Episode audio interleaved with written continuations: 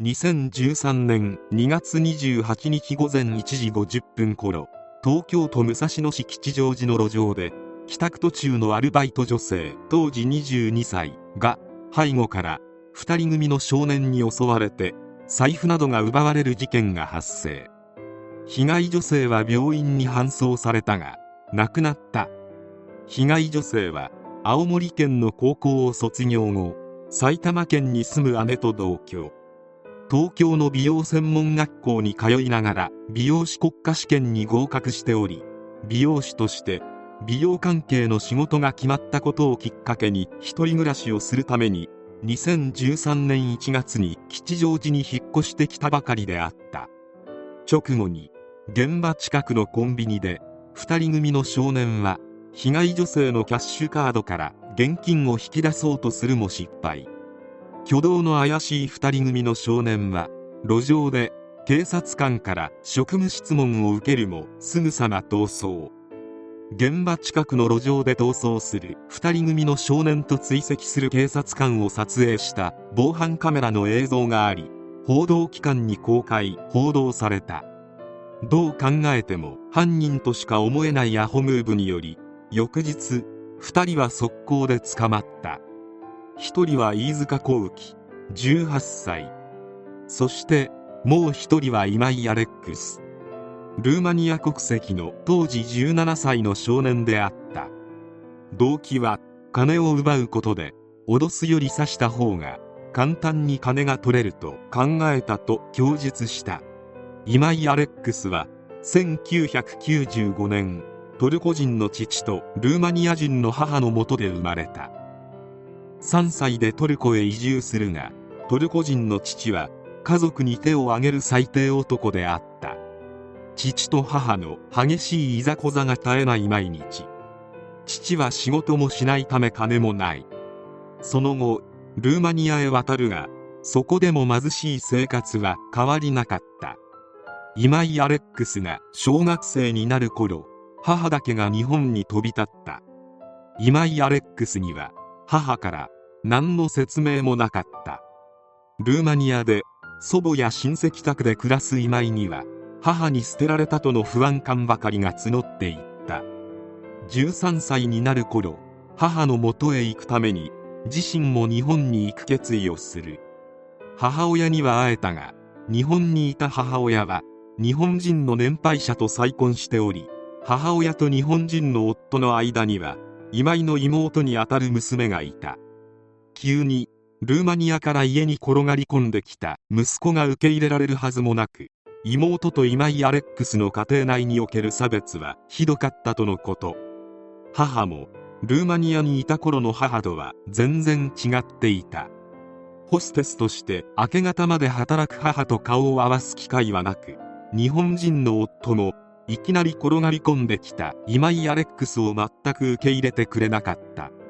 しかもこの家庭でも夫婦間の激しい喧嘩が絶えず起こっており日本に来たはいいものの今井アレックスにとって安心できる場所は家庭にはなかった。中学に通っている時に行っていた日本語学校が唯一安心できる場であった。そしてようやく日本語を話せるようになり高校へ進学するが今井は周囲の人間に目をつけられ恐喝などに遭う。同級生に連れられて不良グループのもとへ行っても今井アレックスは金づるとしか見られない。結局高校は自主退学。工事関係の会社に就職するが長続きせず無職状態となっていた。家にいても日本人の警府からは出て行けと言われるためネカフェに入り浸るようになる。そして親の預金を勝手に引き出すなどの悪事に手を染め友人宅を転々とする生活が続いていた。その頃に出会ったのが飯塚幸喜である。飯塚幸喜は母姉兄との4人で生活しておりとび職の父は離れて暮らしていた。母親は平気で駐車違反をしたり自治会費を滞納したりと近所での評判は最悪。時期に飯塚家は生活保護に頼るようになりその恥ずかしさや惨めさから飯塚幸喜は家で今井アレックスとは境遇が似ていたため馬のあった2人は一緒にカラオケに行くなどの遊びをしていたがお互い金に困っていた。そして事件前日の2月27日日野市内にある友人宅を出た今井アレックスと飯塚は JR 日野駅へ向かう道中吉祥寺で通行人を襲う計画を思いつく。まず国立へ向かい量販店で犯行に使う刃物を万引き。電車で吉祥寺へ向かいネカフェに入店。入店後も2人で店内へ出て吉祥寺周辺を偵察しターゲットの目星をつける。午前2時ネカフェを出ると今井アレックスは飯塚に預けた刃物のうち1本を受け取って犯行を準備。真夜中に一人で歩いている人を狙いたまたま通った女性を後ろから襲ったのである。そして2人は逮捕された。裁判にて争点になったのは2人に命を奪うつもりがあったかどうかである。弁護側は2人の特に今井アレックスの不幸な生い立ち境遇をつらつらと述べた。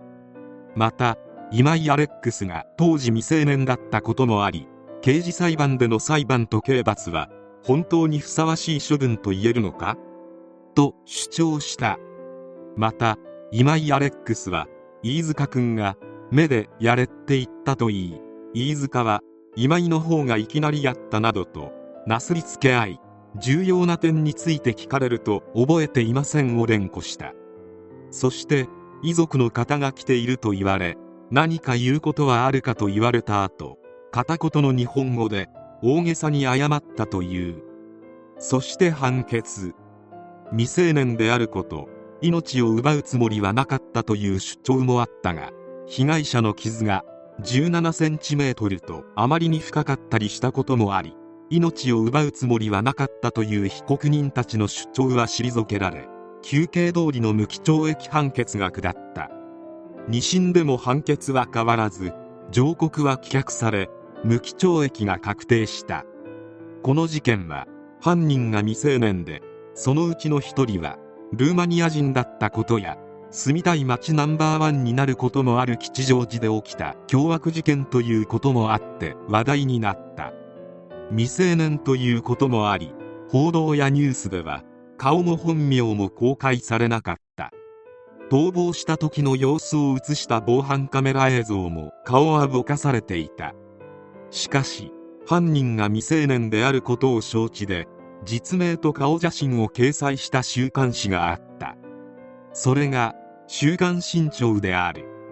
とはいえネット上には犯人と思われる人物の顔写真や名前は上がっており実質答え合わせのようなものになった。遡って今井アレックスの母親がお金がなくても幸せライフ頑張れプアーズに出演していたことで母親の名前や顔もネット上でさらされることになった。今井アレックスや飯塚は確かに家庭環境は同情するものであるがそんなことはもはやどうでもいい。青森から夢と希望を持って上京してきた大切な人間の命を一瞬の快楽私利私欲のために命を奪ったことは断じて許されることではない。無期懲役となったが極刑にならないのが不満なくらいである。また情報提供を求めているのにもかかわらず未成年というだけで防犯カメラの映像の顔をぼかしては意味がないのでは？という批判もあった。遺族である被害者の父親の同僚によると父親は事件を知った後電話で最初は落ち着いた口調だったが状況を説明するうちこれからどうすればいいかわからないと泣きじゃくり始めたという。これだけ若いと無期懲役であればいずれ出所してくるのであろうか。それだけは絶対にやめてほしい。二度と出てくることのない塀の中でいつまでも後悔と懺悔をしてくれることを切に望む。